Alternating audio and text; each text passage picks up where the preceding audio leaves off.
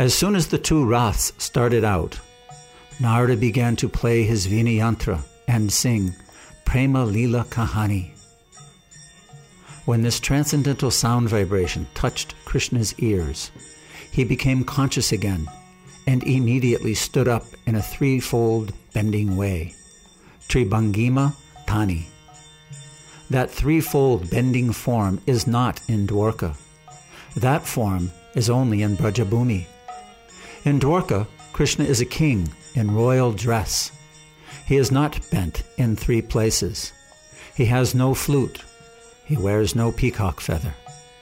These are only in Brajabhumi. Because he was only thinking of Brajabhumi, at once he became Tribhanga. That was his dream and his only thought, no thought of Dwarka. Immediately Krishna said, Where is my flute? Where is my flute? There is no flute in Dwarka. Where is my flute? Who's stolen my flute? Oh, this must be the work of those gopis. They have stolen my flute. Saying this, he started to run to find his flute. Then he saw Uddhava and said, Hey, Uddhava, why are you in Brajabhumi? Then, in the next moment, he saw Narada. Oh, Narada, you're here in Braj. Then he came to his senses. Is this not Brajabhumi? Both Uddhava and Narada said, O my lord, we knew you would run to Brajabhumi. Therefore, we have already prepared a chariot for you. Please get into the chariot. Then Krishna, who is always thinking of Srimati Radharani, became like a madman. Krishna had become intoxicated, like a drunkard. He is only thinking of Radha, Radha Rasa Madhira. The mellow of Radharani is like a liquor, Madhira. Therefore, he is drunk shaking and waving like an intoxicated madman. With much difficulty, Narada and Uddhava caught hold of him and placed him on the chariot. So, when Jagannath comes to the chariot during Rathayatra festival, he is in that intoxicated condition, shaking and waving. In Jagannath Puri, one can see how he is carried to the chariot in this condition. Then Narada ordered Daruka to drive the chariot to Braj, and Daruka drove off as swiftly as the wind. In the meantime, Baladev's chariot and Subhadra's chariot had reached Brajabhumi. Arriving in Braj, Baladev saw that all the inhabitants of Brajabhumi were as if dying, feeling the acute pangs of separation from Krishna.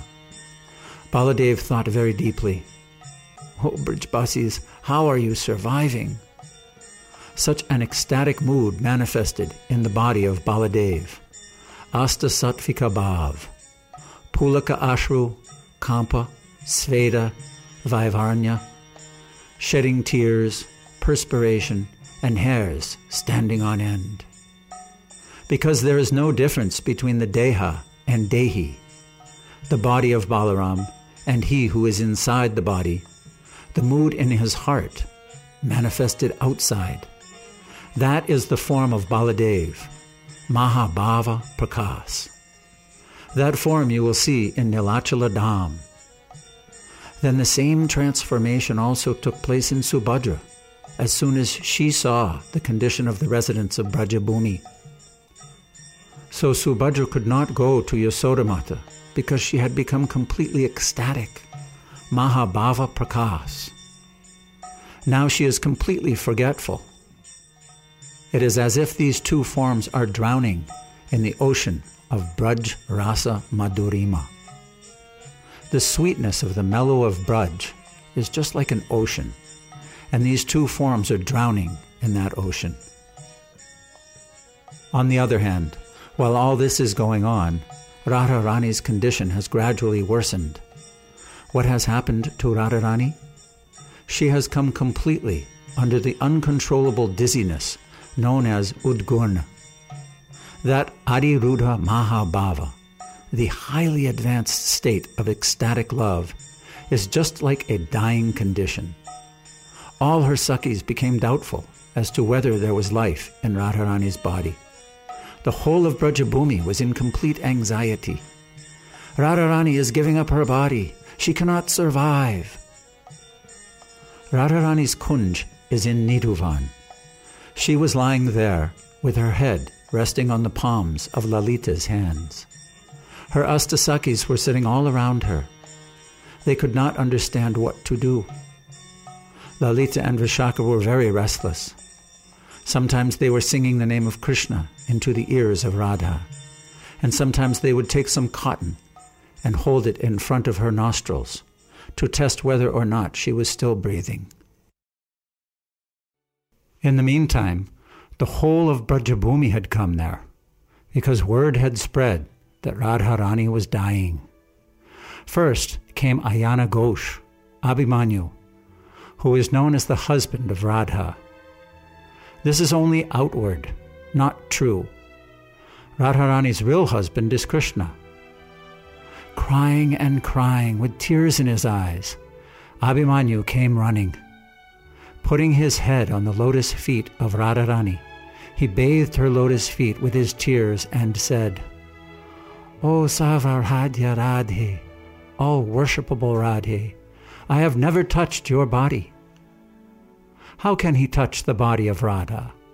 Only Krishna can touch her body. Therefore he said, I have never touched your body, but today I am very fortunate. I am taking some dust from your lotus feet and putting it upon my head. My life has become successful today. All people know that I am the pujari of Katyayani Devi, and my worshipable goddess is Purnamasi Devi. O Radhe, Krishna's desire is to relish Parakiya Ras, paramour love. Therefore, to fulfill his desire, Purnamasi has manifested this Leela. Your real husband is Krishna, and you are his wife. You are eternally husband and wife. But to fulfill Krishna's desire to relish Parakiya Ras, Purnamasi ordered Vrindadevi to perform our marriage ceremony. This is only external, it is not real. Krishna is your real husband, and you are his wife. And you are the goddess of my heart. I married the Chaya, the shadow of Radharani, not the real Radharani.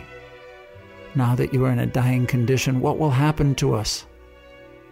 Having spoken in this way, he cried out, Today, let everyone know that I have married Chaya Radha.